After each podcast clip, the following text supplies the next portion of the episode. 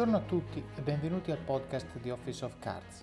Oggi abbiamo un'intervista davvero particolare di una persona che non è come quelle che intervisto di solito, ma che è totalmente coerente con la filosofia di Office of Cards di fungere da strumento per avere successo e felicità. La parola d'ordine di oggi sarà appunto questa, felicità, di cui parliamo meno spesso, ma che è ugualmente, se non addirittura di più, importante del successo. Leggo un estratto dal suo blog. Se adesso sei qui e mi stai leggendo, certamente non è per caso, ma perché immagino tu sia alla ricerca di qualche spunto di valore o di un supporto per cambiare alcuni aspetti della tua vita che al momento non ti soddisfano pienamente né ti appagano.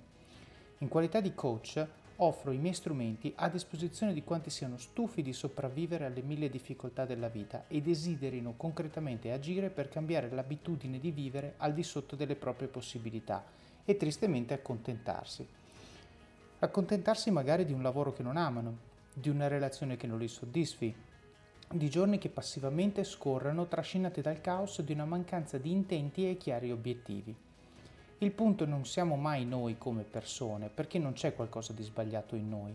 In realtà sbagliato, o meglio, disfunzionale per la nostra vita, è l'uso che facciamo delle nostre abilità e capacità. Il coaching è una capitalizzazione di risorse personali, un investimento di lungo termine per la vita, un percorso generativo di rinascita e cambiamento. Beh, questa è la fine della quote. Capite bene quanto allineati siano gli obiettivi di questa persona con i miei.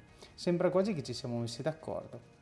Ma lei viene da un percorso diverso, un percorso che parte da un evento che l'ha segnata molto e che l'ha costretta, tra virgolette, a imparare una serie di strumenti che l'hanno aiutata a stare meglio. Strumenti che poi ha visto essere utili anche agli altri e che l'hanno portata quindi a creare una professione come coach, un po' come quello che è successo a me con Office of Cards. Bene, direi che non è il caso di aggiungere altro e augurarvi quindi buon ascolto di questa intervista con Daria Sessa. Senti, facciamo così, cominciamo con una risata, ma visto che stavamo ridendo fino a un minuto fa. Senti, allora, buongiorno Daria e benvenuta al podcast di Office of Cards. Grazie, buongiorno a te.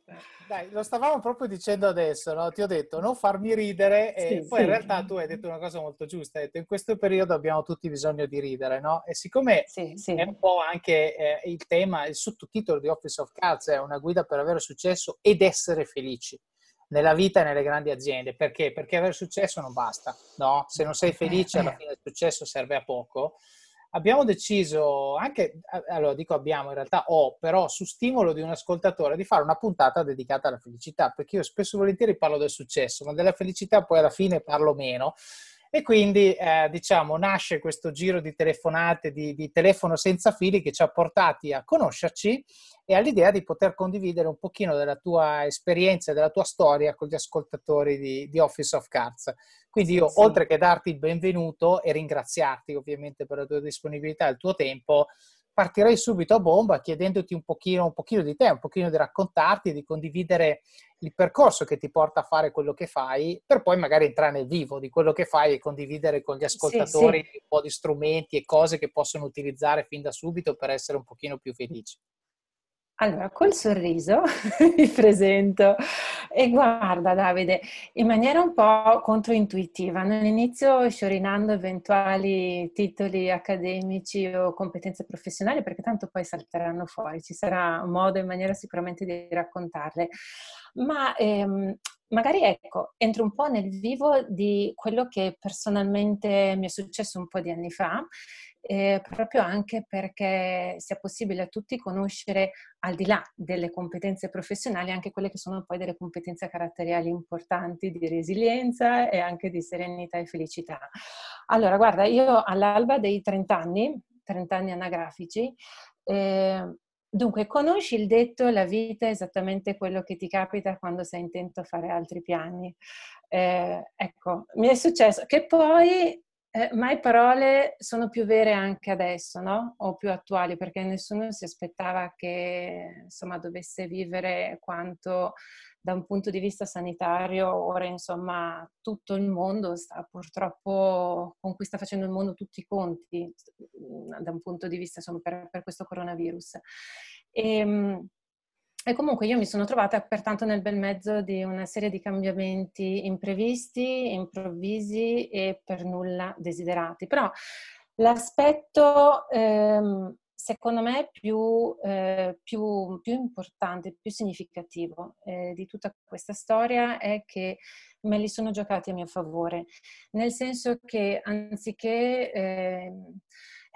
anziché cedere il fianco al biasimo, alla critica, al vittimismo e a tutta una serie di stati d'animo che sicuramente avrebbero comunque consumato le mie energie, perché è pur sempre un investimento energetico, senza costruire nulla di particolarmente utile per me stessa, ho pensato di iniziare a fare qualcosa che mi facesse stare bene.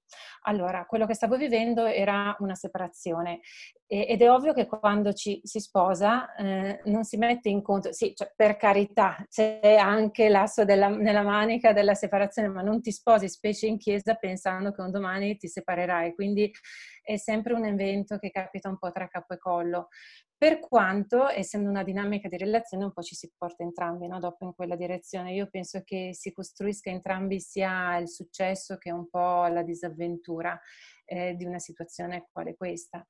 Ad ogni modo non me l'aspettavo, però ecco, ti dirò che questo epilogo triste, chiaramente, poi ho tuttora al tempo, erano 2 bambini di 1 anno e di 2 anni e mezzo, quindi molto piccoli.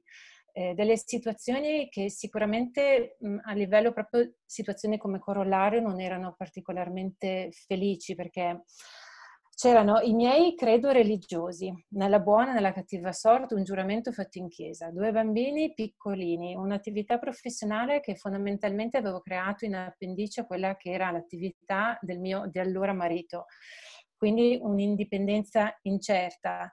E poi c'è anche questa delusione mentale ed emozionale che da un punto di vista personale non è semplice rielaborare, perché anche come valore tuo cominci un po' a metterti in discussione. Tutto ciò premesso, io mi sono buttata nello studio, che per me è sempre stata una valvola di sfogo molto importante, perché io penso che ho la possibilità di colloquiare con delle persone di spicco, perché sono persone di tutto valore, quando posso io, per tutto il tempo che voglio io. E questo per me è stato molto importante, perché poi mi ha permesso di dare là a quella che successivamente è diventata la mia attività professionale. Quindi scusa, voglio fare un attimo una fotografia, cioè voglio così aumentare la risoluzione, se vuoi usare una metafora informatica di questa foto. Allora, tu arrivi a 30 anni, collochiamo anche magari geograficamente, in che zona vivi, da dove vieni, giusto per... Nord Italia, io adesso abito vicino al lago di Garda. Ok, quindi tu sei lì, no? A 30 anni, hai 2 figli molto piccoli e succede una separazione. Ora, tu hai usato, cioè ci sono 2 aspetti che secondo me qui vale la pena enfatizzare relativamente alla difficoltà del momento, no? E ne parlo perché in qualche maniera ci sono passato anch'io, quindi so di che cosa stiamo parlando. Allora, il tema sul rapporto con i genitori, che chiaramente è un tema molto forte, perché i genitori sono quelli che hanno, non dico definito la tua identità che tu hai a 30 anni, ma sicuramente ne hanno definito una parte significativa nei primi anni della tua vita e che poi tu ti porti dietro. E quindi una parte della tua identità, che è la parte che viene da loro, in questo momento, non dico viene messa in discussione, però comunque subisce un colpo, no? Perché comunque loro in qualche maniera ti vedono come la persona che è venuta meno a una cosa che per loro ha un peso valoriale praticamente infinito, e so bene di cosa parlo. La seconda parte è il fatto che tu probabilmente, immagino, definivi, cioè in maniera inconscia, e questa è una cosa di cui abbiamo già parlato nel podcast, però giusto sottolinearla, la tua autodefinizione di te stessa era anche come compagna di quella persona, che in quel caso era moglie, certo, ma probabilmente prima c'erano anni di fidanzamento, quel che lei... Cioè, la tua vita in quel momento, a livello razionale, non poteva prescindere da quella persona. Poi quella persona sparisce, è come se ti si togliesse una gamba. Cioè, tu hai imparato per 30 anni a camminare con 2 gambe, poi, per l'amor del cielo, si impara a camminare anche con una, ma ha voglia la sofferenza di farlo, no? E quindi il concetto... secondo me riguarda, cioè il concetto che voglio sottolineare relativamente al momento di difficoltà è E questo perché lo faccio? Perché poi c'è la resurrezione, no? Quindi questo è importante per dire, guarda che può andare veramente tanto male. Puoi avere i tuoi genitori che ti biasimano alla morte perché hai fatto una cosa che differisce profondamente. Puoi avere anche una situazione di instabilità, non dico emotiva, ma di instabilità o non chiarezza della tua autodefinizione o di quello che tu sei agli occhi del mondo perché hai perso un pezzo che era parte integrante. Eppure, come hai detto giustamente tu, hai detto una frase che mi ha fatto venire in mente, una citazione di Tony Robbins, che lui dice "Life is happening for you and not to you", no? Che vuol dire la vita capita per te, perché tu possa usarla come tela su cui dipingere il tuo quadro, non è la cosa che ti capita e tu la subisci, no? Ecco, e quindi tu hai detto, va bene, preso atto di questa situazione non felice, evidentemente complessa, mi sono fatta sulle maniche e mi sono messa a studiare. No, questo volevo semplicemente così definire il tutto in maniera chiara, proprio perché tanta gente quando le cose vanno male si arrende, si sente stanca, si sente senza energie e io sono certo che tu ti sentivi stanca e senza energie, ma non ti sei arresa e quindi ti sei messa a lavorare, sì, a studiare. Allora, ma hai fatto una precisazione molto utile perché effettivamente io adesso ne ho parlato in maniera molto colloquiale e fortunatamente da un punto di vista emozionale leggero, però è stato un periodo molto molto pesante. Sicuramente ci sono le aspettative disattese nei confronti della tua famiglia d'origine. Peraltro io avevo un esempio familiare di indiscussa devozione alla famiglia. Mia mamma, tuttavia, a quel dì era mancata già da un annetto, o forse no, anche 3 anni, adesso non ricordo bene. Però comunque tu considera, Davide, che mia nonna non ha mai saputo, fin tanto che è vissuta, che io poi mi sia separata, assolutamente. Cioè, mia nonna è mancata credendo ancora che io fossi a quel dì sposata. E poi, oltre alle aspettative tradite nei confronti dei tuoi genitori, nota bene anche che con mia mamma c'è sempre stato un rapporto conflittuale del tipo ti voglio bene a patto che, quindi fin tanto che tu Daria fai e ti comporti e agisci in linea con quello che io mamma credo sia ottimale per te, allora sei brava, cioè poi lavora anche sull'identità questa frase. Se tu fai qualcosa di testa tua per la quale io comunque non dissento, insomma, non approvo, eccetera, allora no, sei bannata. E io questa cosa l'ho vissuta anche con mia mamma.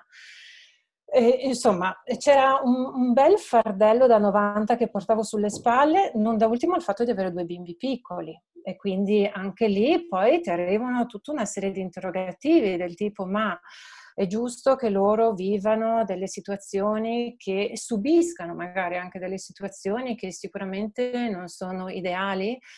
Però vedi, anche questa cosa io me la sono molto lavorata, iniziando a pensare che io e il loro papà potevamo non essere più in linea, in sintonia rispetto alla nostra vita di coppia, quindi come moglie e marito, ma non necessariamente dovevamo essere disgiunti in quanto genitori dei nostri figli, quindi non necessariamente dovevamo essere disallineati come mamma e papà. E questo chiaramente c'è stato un lavoro a monte poi di questa comunione, se non altro sotto il profilo genitoriale, però ci ha permesso di far sì che i nostri figli tuttora sono 2 ragazzi assolutamente sereni, malgrado io e lui poi siamo separati. E tutta questa storia per me poi è stata, sai, no, un po' come quando la vita ti offre delle cose che non sono quelle che ti aspetti, però a volte, ecco, non tutto il male viene per nuocere, appunto, perché è stata sicuramente una forzatura, perché non me la sarei mai andata a cercare una cosa di questo tipo, un epilogo di questo tipo, però è stata quella spinta necessaria per uscire dal comfort di una vita, quella che avevo vissuto fino a quel dì, all'interno della quale non mi ero creato uno spazio importantissimo di identità personale, cosa che poi lì per lì mi sono costretta a fare, ma proprio per salvezza mia personale e anche perché è come se dentro di te ci fosse sempre una fiammella che continua ad ardere, no? E in virtù di certe aspettative, certe convenzioni, lasci lì latente, però c'è. Poi quando mancano delle condizioni che per te erano prioritarie, perché comunque qualcuno, qualcosa, il contesto, insomma, le fa sparire, tra virgolette, ecco che allora ti rimbocchi le maniche e dici no, però aspetta, facciamo una cosa, adesso imbocco quella strada, perché comunque c'è sempre stata e forse adesso posso permettermi veramente di imboccarla. Mi sento un po' libera da quelli che prima erano invece dei condizionamenti che mi imbrigliavano. Beh, questo è proprio fare di necessità virtù, cioè proprio letteralmente non c'è un esempio migliore. Sì, sì. E io quindi cosa ho fatto? Ho iniziato a riprendere quelli che erano i miei interessi universitari. Io mi sono laureata in scienze dell'educazione a Verona con lode, un percorso di studi che ho amato tantissimo. Quel titolo di studio non l'ho fatto fruttare da un punto di vista professionale in seguito, con degli interessi specifici, per quanto presenti, Davide, ma io ho scelto a quel dì di non fare nulla di tutto ciò, perché nel progetto della mia famiglia, quella che avevo poi costruito con mio marito a quel tempo, c'era l'idea che io non mi allontanassi troppo da casa, perché sennò i figli chi li cresce? E nota bene, perché ho acconsentito, perché poi chiaramente nessuno mi ha obbligato a fare nulla, sono scelte che più o meno consapevolmente, però insomma sapevo di aver in qualche modo avallato, no? Perché ho fatto questa scelta? Perché ci sono arrivata anche attraverso poi il master che ho successivamente avviato, perché nella mia mente c'era questa potentissima convinzione che può essermi stata utile fino a un certo periodo, ma non tantissimo poi a seguire, che chi fosse anagraficamente più grande di me ne sapesse anche di diritto più di me. Questo era quello che in casa io avevo sempre respirato. Indovina un po', l'allora mio marito aveva 6 anni più di me, pertanto nell'ottica di questa convenzione secondo me aveva tutto il diritto di saperne più di me e di guidarci in quella che secondo lui era la direzione ottimale per la nostra famiglia. Quindi ho messo da parte tante cose. Ma poi scusa, ti faccio questa domanda perché secondo me è interessante quello che stai dicendo, cioè quando tu ti ritrovi in quella situazione che poi, diciamo adesso non è il tuo caso specifico in generale, cioè non voglio dire che lo sia, però quando tu sei in una situazione di questo tipo, cioè tu ci arrivi per effetto di una delle seguenti due cose o un mix delle due. A, una scelta deliberata, quindi una bella sera a cena, ti sei seduta con tuo marito, lui ha detto senti tu devi stare in zona qua perché ci sono i bambini e tu hai detto sì va bene lo farò eccetera eccetera, quindi tutto consapevole, tutto chiaro, tutto definito. Oppure, ben peggiore, ben più subdola, c'è la scelta inconsapevole, cioè il fatto che mia mamma fin da piccola mi ha lavato il cervello dicendomi che le donne devono occuparsi della famiglia e quindi devo rispettare tuo marito, lascia che lui vada, faccia quello che deve fare. Poi la televisione, che comunque nei nostri anni siamo più o meno coetanei, forniva quel tipo di modello. Poi magari il marito che inconsciamente aveva la sua carriera bella rampante, quindi diceva senti comunque qualcuno deve stare a casa, non tanto un'imposizione quanto un dato di fatto. Allora a questo punto è una non scelta. È una proprio delle cose che detesto, che combatto e di cui parlo molto nel podcast, è la non scelta. Cioè quando tu ti ritrovi ad averla fatta senza però averla fatta e ti ritrovi a valle della scelta senza averci pensato realmente. No? E quindi questo secondo me è importante, sì, perché tante volte ti ritrovi a dire perché mi sono ritrovato qua? Perché c'è una serie di puntini che tu non hai mai messo in discussione perché non li guardavi come puntini che ti portavano da qualche parte, però poi quando ti guardi indietro hai fatto 500 km in una direzione e diventa difficile tornare indietro. Sicuramente sì, e soprattutto quando arrivi anche ad un certo livello di consapevolezza, ti guardi e dici ma dove sono appunto, dove mi trovo e come mai sono finita qui? Poi a proposito di educazione, io a casa mia c'era Cenerentola come cartone animato, quindi là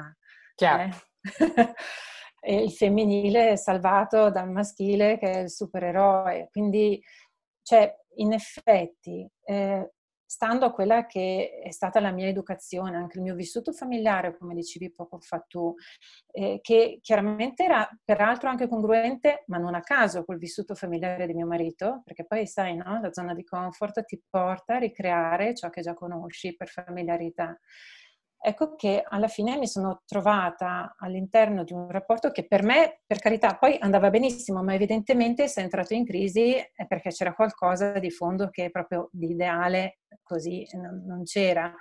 Infatti io, come ho detto poco fa, mi assumo la responsabilità, indipendentemente da quello che possa aver fatto l'uno o aver fatto l'altra, né più né meno.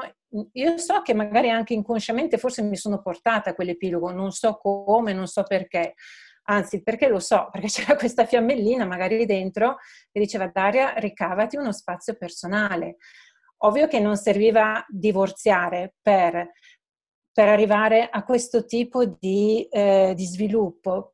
Però, ecco, questa è una possibilità che sto considerando io adesso. La Daria di allora invece non vedeva vie d'uscite.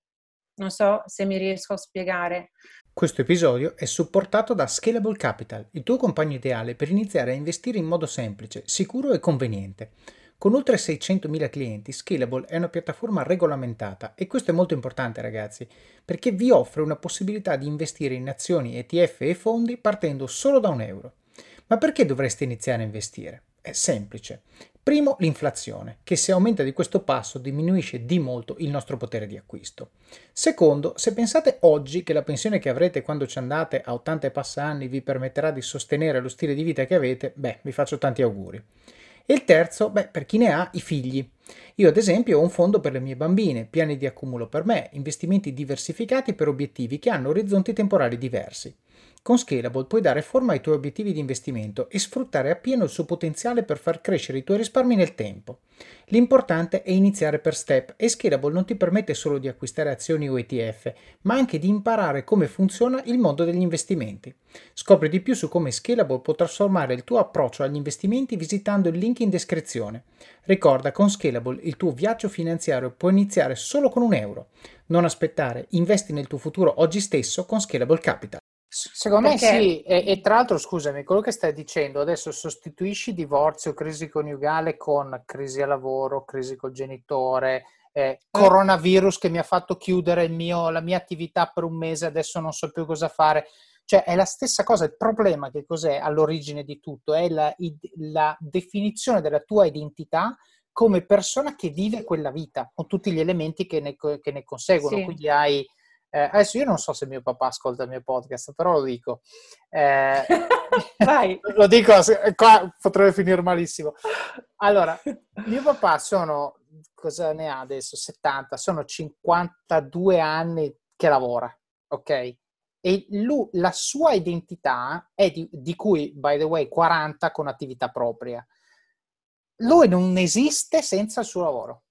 Ok, e quindi nonostante magari l'azienda ormai insomma sia più o meno addirittura di arrivo, galleggia più o meno, il concetto di vedersi senza non esiste. E questo secondo me perché è grave? Perché io ne sono certo, che se lui chiudesse l'attività e spendesse un po' di tempo a capire realmente cosa l'uomo che lui è diventato oggi prova piacere a fare, starebbe 50 milioni di volte meglio a fare la cosa che la persona che lui è oggi vuole fare, che non è quello che ha sempre fatto, perché quando aveva 40 anni aveva voglia di spingere, andava in giro per il mondo, eccetera, eccetera, chiaramente quella era la sua identità, lui era quella persona lì e quindi coerentemente faceva le cose, ha guadagnato i soldi, ha permesso a me e a mio fratello di andare a scuola, bella casa, insomma tutte le opportunità, che eccetera, eccetera, benissimo.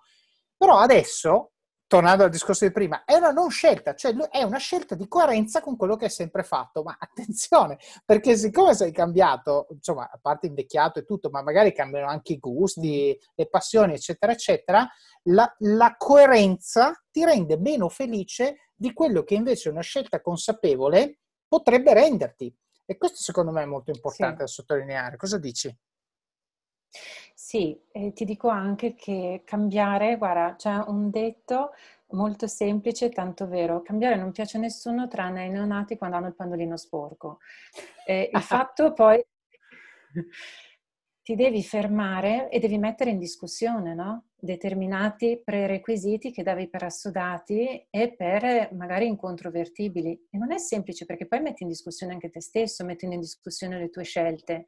Ti rendi conto che la persona che sei adesso potrebbe avere delle esigenze differenti, ma cambiando tu cambia anche il contesto delle persone che ti sono a fianco. Come? Non lo sai, in maniera imprevedibile, perché fino a un certo punto puoi dirigere i tuoi cambiamenti. Comunque non è sempre tutto sotto il tuo controllo, ma grazie al cielo in un certo senso.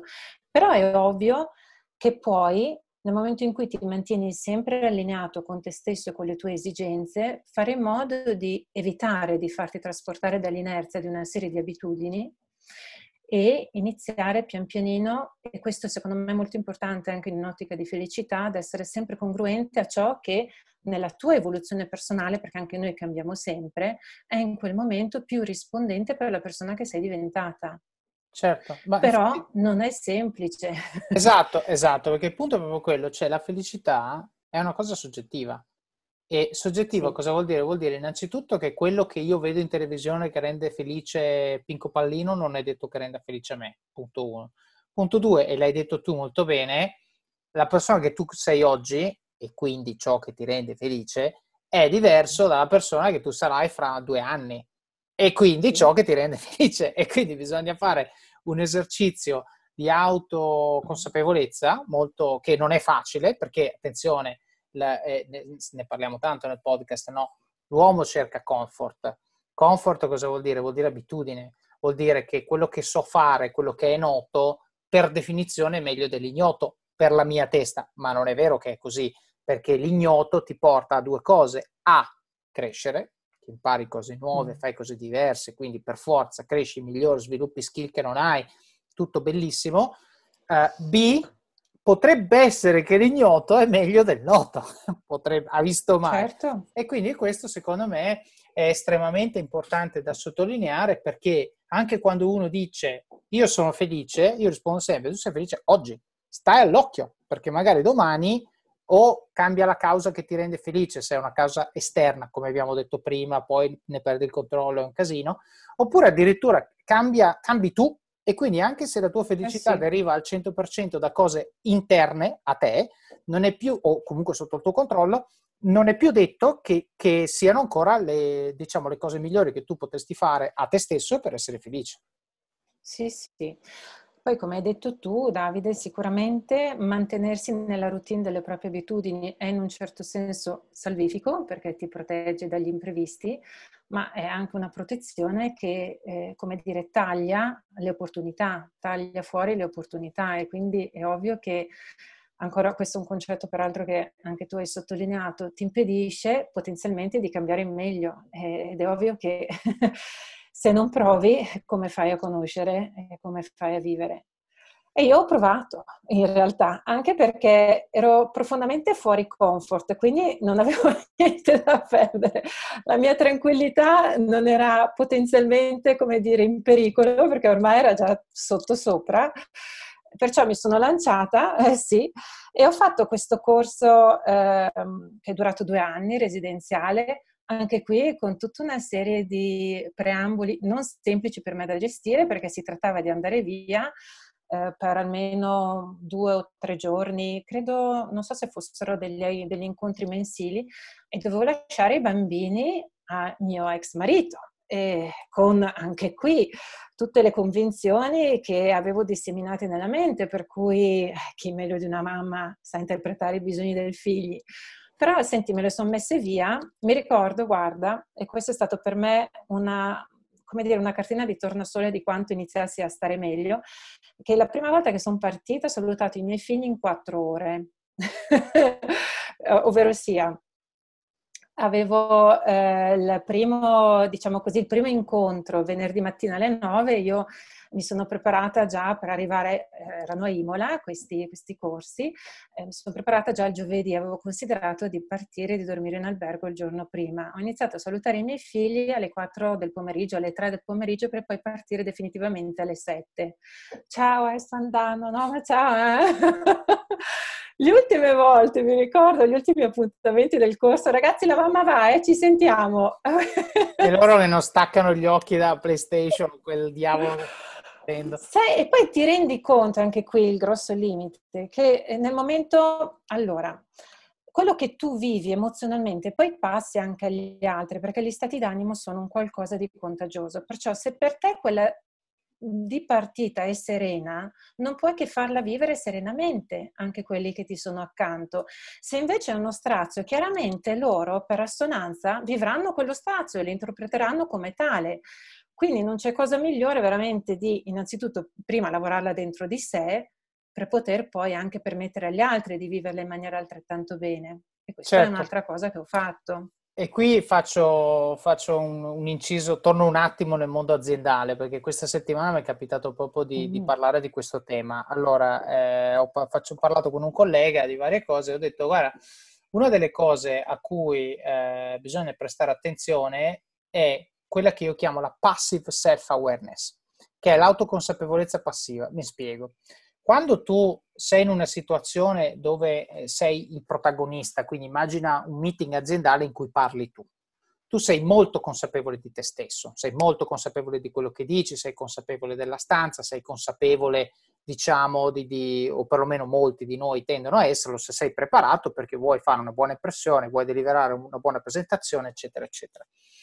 Io ho detto, un buon manager deve anche essere consapevole della scia che lascia quando passa, nel senso, sì. Se non sei tu a gestire il meeting, qual è la tua postura durante il meeting? Cioè, se tu sei uno che ascolta, perché guarda che le tue persone guardano te e guardano te per avere input, no? Per avere, magari, se è un meeting che sta dicendo ecco, ci sono un sacco di perdite, dobbiamo chiudere questa divisione, eccetera, eccetera, guardano di te per essere tranquilli.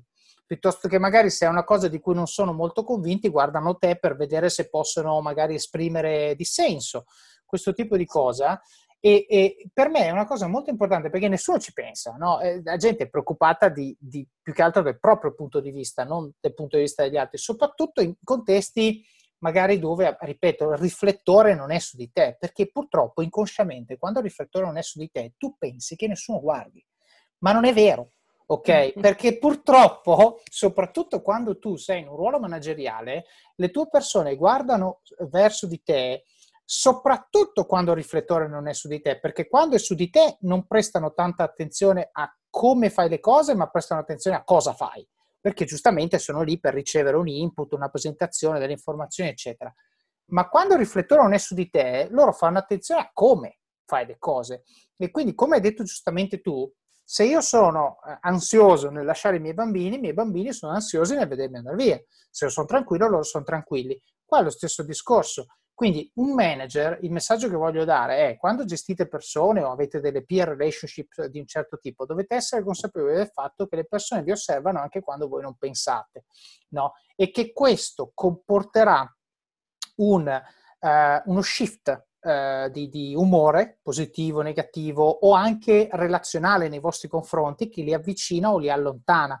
No, io ne parlo anche in Office of Cards, ma adesso, senza andare negli esempi del libro, dico in generale: ogni volta che uno ti vede fare qualcosa, qualsiasi cosa, assumi sempre che ti stia giudicando, che è il modo migliore per dire mi comporto bene, mi vesto in un certo modo, parlo, non dico le parolacce, insomma tutte le cose che mia nonna mi diceva di fare, adesso ne ho capito l'importanza, perché realmente impattano in maniera passiva ma estremamente profonda le persone che ci circondano. Sì. Ed è impossibile non comunicare, Davide, stando nell'ambito di quello che tu stai dicendo, perché anche un silenzio è molto molto significativo. La postura, come hai detto tu, quello che è più importante è essere consapevoli appunto dei propri gesti, più o meno che siano verbali, che siano appunto fisici, perché qualsiasi cosa stiamo facendo esprime un messaggio, esprime qualcosa di noi. Chiaro che poi anche le altre persone possono equivocare, magari, non so, il fatto che quella ruga di traverso, magari semplicemente perché abbiamo il cibo che ci è andato di traverso, non necessariamente perché non appoggiamo quella determinata considerazione. Però siamo sempre, sempre, sempre in comunicazione. È impossibile non farlo, è impossibile.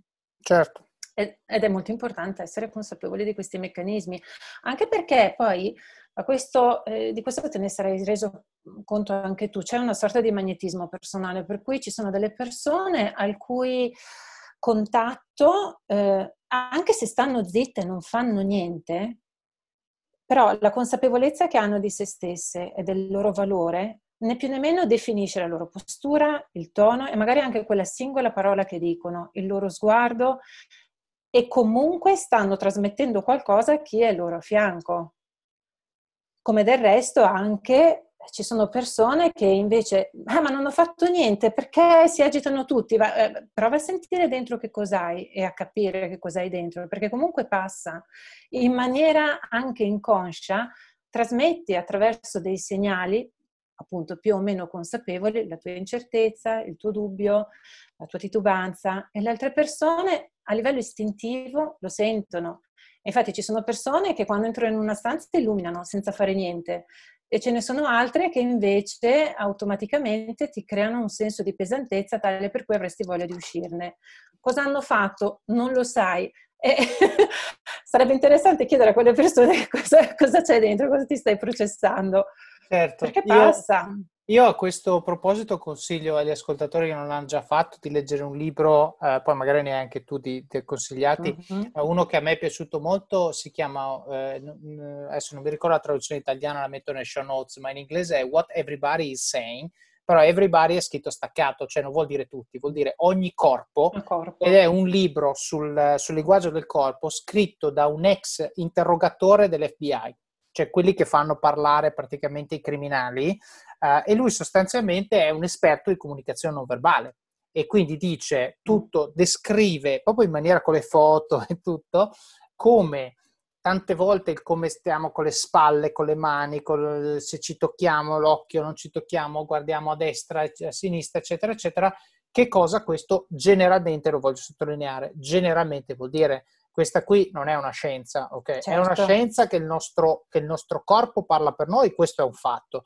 Ma che cosa esattamente ogni singolo movimento voglia dire? Ognuno ha il suo manuale di istruzioni, no? Il suo vocabolario, certo. Ecco, chiamiamolo così.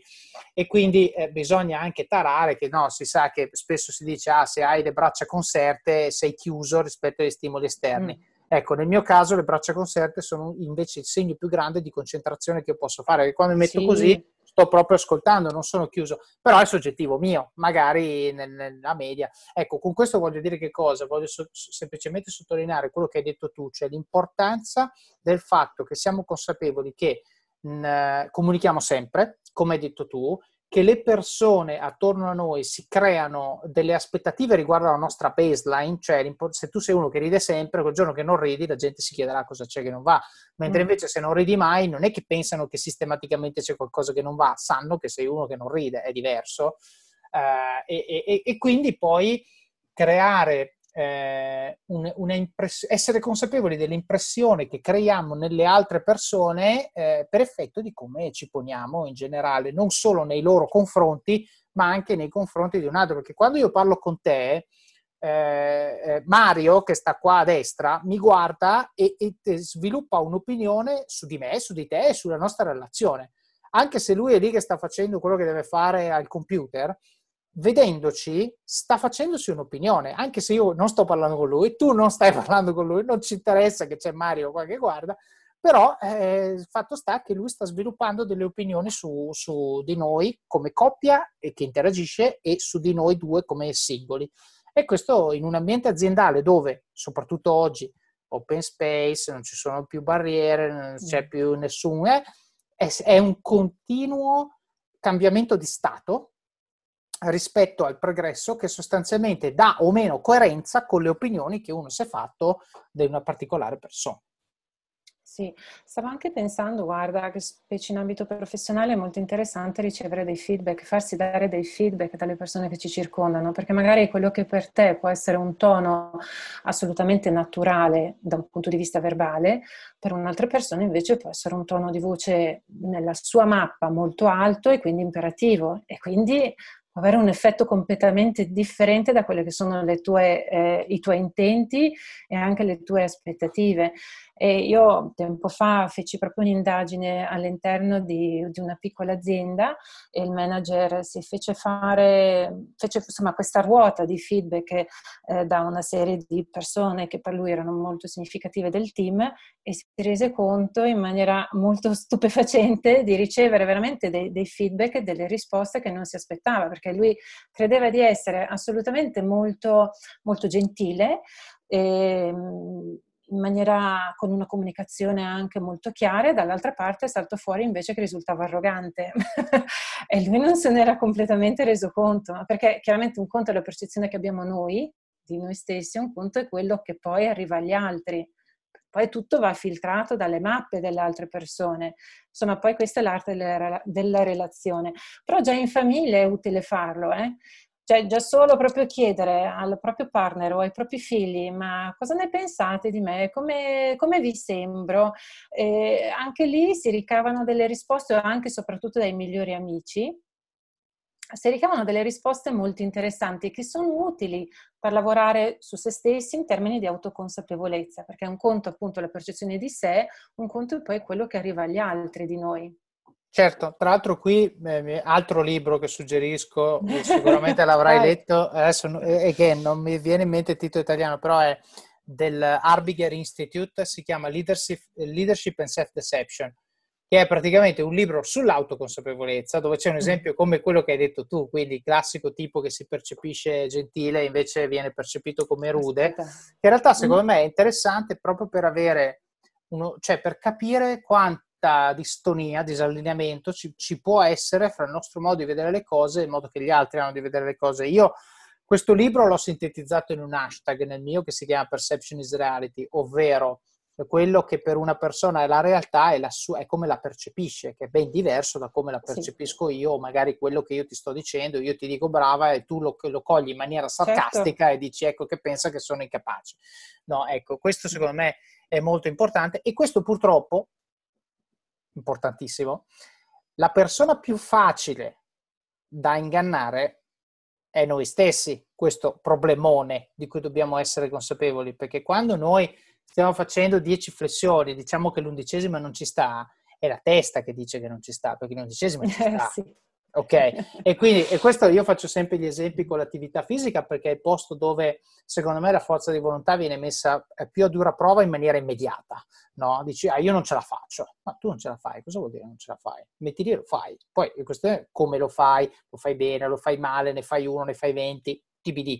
Però la self-deception non riguarda solo come gli altri mi percepiscono e io sono disallineato, ma riguarda anche come io percepisco me stesso e mi, tra virgolette, frego percependomi meglio o peggio di come realmente sono. Quando mi percepisco meglio, a volte va anche bene, diciamo la verità, certe volte quando esci con magari un pelo in più di arroganza di quello che sei realmente sicuro, magari ti va bene perché comunque esce con più carisma, sei più convinto, ti porti dietro le persone. A volte vai a schiantarti contro un muro a 300 all'ora, questo va anche detto. Ma quando sei meno sicuro, e questo mi piace approfondirlo con te perché tu lavori soprattutto su questo ambito, è quasi matematico che porterai a casa meno di quello che avresti potuto portare a casa. Cioè non mi viene in mente un esempio, sto pensando a 10 secondi, non mi viene in mente un esempio in cui andando, chiamiamolo così, schiscio, ti porti a casa di più di quello che avresti potuto se fossi stato invece, non dico arrogante, ma semplicemente in linea col tuo livello di preparazione, con la tua convinzione, con quello che realmente potevi fare in quel contesto. E quindi tutto questo per dire, tornando al discorso dell'autoconsapevolezza da cui siamo partiti, quanto sia importante essere oggettivi nel giudicare noi stessi, il nostro livello di preparazione sulle cose, le nostre capacità, quello che sappiamo e quello che non sappiamo fare, sapendo che quello che non sappiamo fare non è forever, ma è non lo so fare adesso, fammici lavorare che poi lo so fare. Sotto costo €1. Fino all'11 maggio lo Smart TV LG OLED Evo Gallery Edition 55 pollici più il piedistallo insieme a €999, perché €1 batte forte sempre.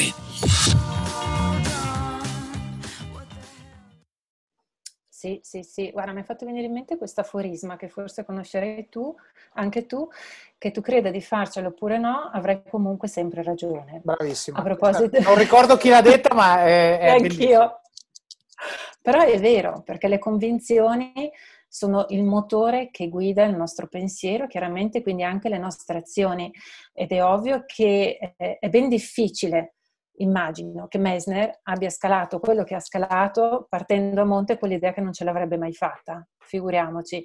Certo. È ovvio che nel momento in cui, sai, c'è un primo livello di realizzazione che è mentale.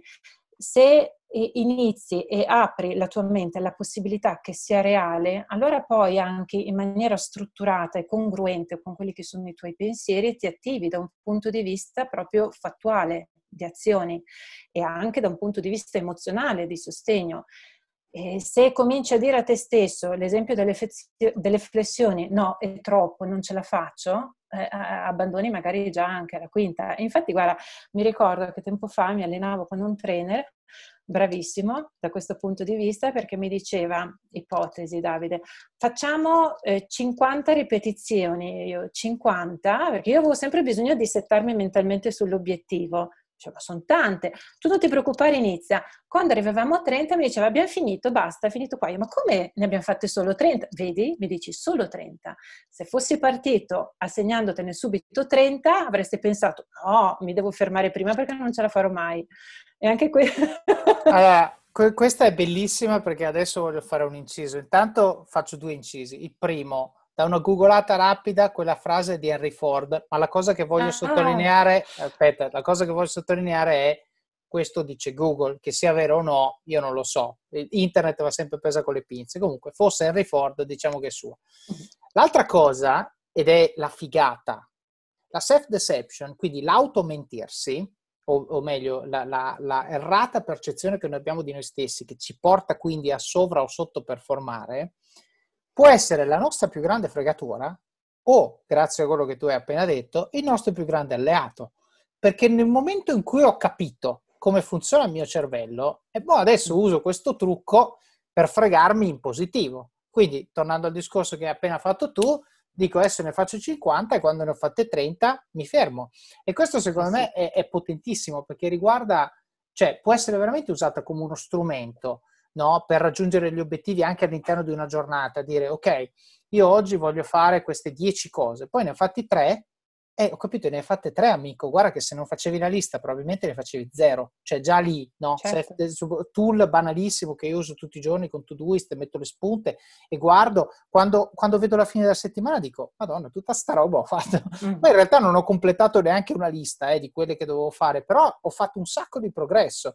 E quindi questo secondo me è veramente un modo per vedere questa cosa che, come molte, è negativa di per sé, ma è negativa quando non ne siamo consapevoli. Nel momento in cui ne diventiamo consapevoli, tac, diventa una freccia al nostro arco e possiamo usarla per raggiungere l'obiettivo. Sì, sì, basta esserne consapevoli, appunto, Davide, perché allora a quel punto i limiti non sono più, diciamo così, delle barriere, ma possono essere dei punti di partenza su cui lavorare per sviluppare nuove competenze. E a quel punto, anzi, diventano degli strumenti di arricchimento. Però è ovvio, ancora una volta, che devi avere l'umiltà e il coraggio di guardarti dentro, di essere realisticamente obiettivo sul fatto che prima di tutto non sei perfetto e che hai delle sbavature che hanno necessità di essere perfezionate, e quindi di volerci lavorare. Perché se ti orienti nel mondo pensando che sarai sempre super performante, super in tutto quanto, e non ti metti mai in discussione, ovviamente poi sei il primo che ti autosabota e che ti impedisce realmente di crescere. Certo. Basta conoscersi, però ecco, basta. Io credo che non serva e non sia sufficiente tutta una vita per farlo. Sì, esatto. Però iniziamo. E quindi tu hai iniziato e hai detto, vabbè, adesso mi metto a studiare e voglio capire meglio me stessa e gli altri e cercare di aiutarli, giusto? Sì. Allora, io ho iniziato proprio dunque, hai presente, io mi ricordo il primo giorno, la classica domanda, il primo giorno del corso, la classica domanda che ci venne fatta fu: per quale motivo siete qui? Io mi ricordo esattamente cosa risposi e dissi: io voglio fiorire. Sai quando ti senti che sei lì in potenza, ma che ancora non hai tirato fuori il meglio di quello che puoi essere e di quello che puoi diventare. Un po' il bisogno sta in cima alla piramide di Maslow, no? Dell'autorealizzazione. E dal momento che quel tipo di studi e quel tipo di percorso, io proprio già da un punto di vista ideale, se ti chiamano, no? Certi contenuti, non farei mai un corso di approfondimento sulle tematiche della fisica, perché so già che comunque istintivamente non mi chiama, ecco, ma per quel tipo invece di ambito di competenze, pur con insomma le difficoltà che comportavano, perché come ti dicevo dovevo un po' ristrutturare anche i miei figli, la mia vita, insomma le mie abitudini, iniziai e fu per me inizialmente proprio un percorso autoesperienziale potentissimo, perché necessariamente un percorso che mi ha portato poi a conseguire il master in programmazione neurolinguistica, ma è ovvio che io non avevo allora idea che potesse poi anche trasformarsi in una professione. Io volevo stare bene e volevo iniziare a fare qualcosa per me stessa, volevo iniziare a donarmi qualcosa che mi nutrisse, che mi permettesse di alimentare quella fiammellina che c'era. Questa per me era la cosa più importante, anche perché ero caduta, mi sentivo profondamente, cioè neanche a terra, proprio guarda faccia a terra, e avevo bisogno di iniziare a rialzarmi. Sai che poi il migliore alleato fondamentalmente è proprio tra le tue braccia e nella tua testa. E quindi ho iniziato a fare questo percorso che per me è stato rivoluzionario, molto faticoso, perché ogni weekend, né più né meno, io ero la cavia di me stessa. Essendo autoesperienziale, lavoravo su di me. Quindi ho tirato fuori veramente dei calibri da 90, però alla fine mi ha permesso veramente di tirare fuori anche tutto quello che di buono era lì e aspettava di uscire, e che aveva bisogno di quella forte spinta imprevedibile, sicuramente non desiderata, ma ecco, anche qui un altro detto, quando si dice che non ottenere quello che vuoi, a volte può essere comunque un buon punto di inizio per qualcos'altro, no? E in effetti così per me è stato. Non necessariamente, noi magari a volte crediamo che le cose debbano seguire sempre solo le nostre aspettative, ma io penso anche che la vita faccia dei giri incredibili per portarci là dove siamo attesi, talvolta anche aggirando quello che è il nostro ego, che vede solo unicamente una strada e una modalità. In realtà magari invece possiamo fare anche molto di più, soprattutto perché ci sono questi famosi autosabotaggi che talvolta ci trattengono veramente dall'eccellenza a cui siamo destinati, a cui possiamo ambire, se solo lo crediamo possibile. E torniamo al discorso di prima. Certo, qua mi viene in mente una frase di una sinteticità e verità, e in questo caso rilevanza a quello che hai appena detto, che è unica. Frase di Ray Dalio presa dal suo libro Principles, che è pain più reflection equals progress. No, il dolore sì, più la riflessione, e lo sottolineo sì, 300 volte, più la riflessione. Il dolore da solo ti porta all'oblio, ma più la riflessione uguale progresso. E questo è importante, perché attenzione, quando fai quell'11ª flessione che non ci stava, c'hai un male cane. Ma cosa stai facendo? Stai costruendo muscolo, ok? E quell'11ª, fra una settimana, sarà banale. E sarà la 12ª a farti male, e così via. Però poi così facendo arrivi a 500. Allora, la cosa che voglio sottolineare, come l'hai detto benissimo tu, è cioè, a volte quando non succede qualcosa che tu vorresti, va comunque bene, no? Perché va comunque bene? Perché l'unica cosa che conta non è quello che ti capita, ma è come tu reagisci, ok? Poi se ti capita che ti va tutto bene e butti la palla da bowling per aria e fai strike, bravo te, cioè fortuna per l'amor del cielo, ma su quella non puoi contare. Quello su cui puoi contare è la preparazione, la disciplina, la capacità di autoriflessione, quindi nel tuo caso di andare addirittura a munirti di strumenti per capirti ed aiutarti a uscire da una particolare situazione. E quindi sostanzialmente tu puoi contare su te stesso, puoi contare su come tu reagisci alla situazione. Il che cosa vuol dire, tra l'altro? Che più, questa è una cosa meravigliosa dell'essere umano, l'essere umano può, adesso mi viene una traduzione sbagliata, però concettualmente può subire molto più dolore di quello che pensa di poter subire, ok? Molto di più. E questo per dire che cosa? Per dire non vediamo il dolore come una cosa negativa, perché può esserlo se lo subiamo e basta, e ci sediamo sulla televisione a mangiare gelato e a piangere, come magari ogni tanto è giusto fare per un giorno o due, per incassare il colpo, va bene, però poi mi tiro sulle maniche e comincio a spalare quello che devo spalare. E questo mi rende una persona migliore, perché poi se questo che mi è successo adesso è la cosa che proprio in assoluto peggiore mi capiterà nella mia vita, io qualsiasi cosa mi capiterà da adesso in poi posso sempre fare riferimento a quella volta in cui era peggio e ne sono uscito, quindi cosa sarà mai questa cosa?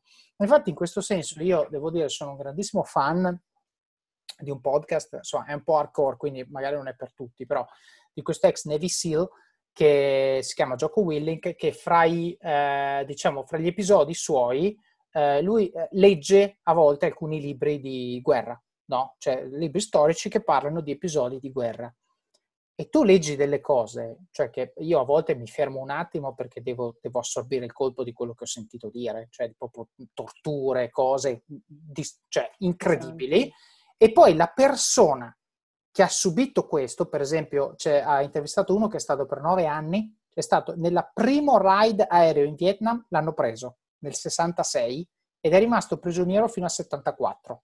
Ok, 8 anni prigioniero dei vietnamiti, e lui era lì nel podcast con lui, raccontava la storia ed era una persona tranquilla, però per dire, se lui ha sopportato questa cosa, chi sono io per lamentarmi che mi sono rotto l'unghia ieri mattina o che mi ha risposto male mia moglie l'altro giorno?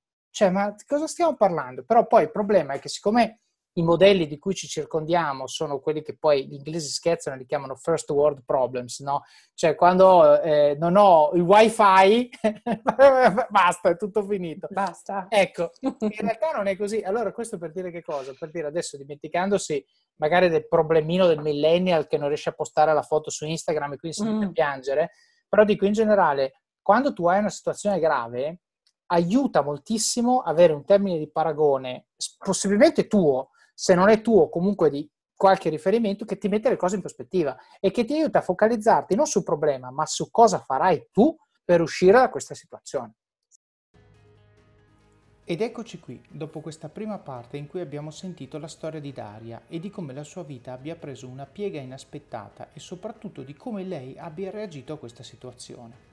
Abbiamo discusso diversi temi, di come la vita ti pone di fronte a situazioni che ti forzano fuori dall'area di comfort e di come questo sia un male solo se non reagisci, e di come invece possiamo stimolare crescite impreviste se le affrontiamo nel modo giusto. Abbiamo parlato di come sia importante che capiamo noi stessi per decidere se la vita che stiamo vivendo e le cose che stiamo facendo sono coerenti con la direzione in cui vogliamo andare e non con quello che abbiamo sempre fatto. Abbiamo parlato di come le automenzogne possono essere il nostro più grande nemico, quando per esempio le usiamo come scuse, oppure il nostro più grande alleato, fake it till you make it, come ne parlo io in Office of Cards, se usate nel modo corretto e sempre con il nostro obiettivo in mente. E infine abbiamo parlato di come il dolore e le esperienze negative, se affrontate con autocritica e riflessione, portano sempre al miglioramento e al progresso. Qualcuno dice che la mia pubblicità alla fine degli episodi è un po' lunga e ripetitiva, ed è assolutamente vero. Il tema è che molti scoprono questo podcast in corso e non partono dall'episodio 1. Quindi per essere certo che tutti sappiano come supportare questo prodotto, io ve li ripeto e sottolineo che preferisco dire io cose che aiutano voi o aiutano il podcast piuttosto che fare pubblicità all'ennesima telco o utility che mi paga per impression. Anche la pubblicità nel podcast di Office of Cards deve essere utile. Quindi, se volete supportare questo podcast, vi ricordo come farlo. Primo metodo, lasciando recensioni del libro su Amazon, magari raccontando, descrivendo quali parti vi sono piaciute o quali tecniche e consigli avete messo in pratica e hanno impattato la vostra vita. Al momento siamo veramente a tante recensioni, 39 a 5 stelle per la versione inglese, 10 con 4,3 di media per quella italiana. Mi raccomando, su quella italiana lasciate qualche recensione così alziamo quella media da 4,3 e la facciamo tornare a 5 stelle piene. Il secondo modo, recensioni sempre del podcast sulla app che usate per ascoltarlo. Per esempio su Apple Podcast siamo a 30 su 31 5 stelle, io le leggo tutte e non potete capire la gioia che provo nel leggere le vostre parole. Terzo modo, suggerite persone che vorreste che io intervistassi o temi che vorreste che io trattassi. Ho scoperto Daria grazie ad una vostra richiesta di approfondire temi di coaching e meditazione e ho chiesto a un'amica comune se potesse consigliarmi qualche figura autorevole in materia. E quindi davvero grazie per lo stimolo che mi avete dato di approfondire questo tema con un professionista. Il quarto modo per supportare il podcast, prima di fare il vostro shopping su Amazon, mi raccomando funziona solo da web, non dall'app, passate dalle show notes del podcast su it.officeofcards.com/podcast e cliccate sul link di Amazon, oppure comprate uno dei libri che suggerisco nella sezione libri del sito, così aiutate sia voi stessi a crescere che il podcast, il tutto con un click. Adesso sta arrivando Natale. Il mio invito, come sempre, è quello: supportate piccoli negozi indipendenti laddove possibile con i vostri regali, se ve li potete permettere. Se non lo potete fare, se andate su Amazon e cliccate su questi link prima di comprare i vostri regali, date veramente un aiuto importante al podcast di Office of Cards. Quinto metodo, parlate del libro e del podcast con le persone che vi stanno a cuore, amici, colleghi, parenti. Leggetelo insieme a persone alle quali tenete e discutetene come in un book club. Taggate il libro o l'episodio che più vi ha colpito sui vostri profili social, in modo che il numero più alto possibile di persone possa beneficiare di questi contenuti. E poi il sesto, l'ultimo, il più importante di tutti. Mettete in pratica quello che avete imparato e dimostrate con i fatti che le cose di cui parlo, di cui parliamo, di cui abbiamo parlato con Daria, funzionano. Vivete al massimo, spingete sull'acceleratore, fate quelle benedette 10 flessioni al giorno, quella dieta, quella slide, qualsiasi sia la cosa che dovete fare ma non ne avete voglia per avere successo. Fatela, ma non domani, adesso. Vi auguro buon proseguimento di giornata e di settimana. Ci sentiamo alla prossima.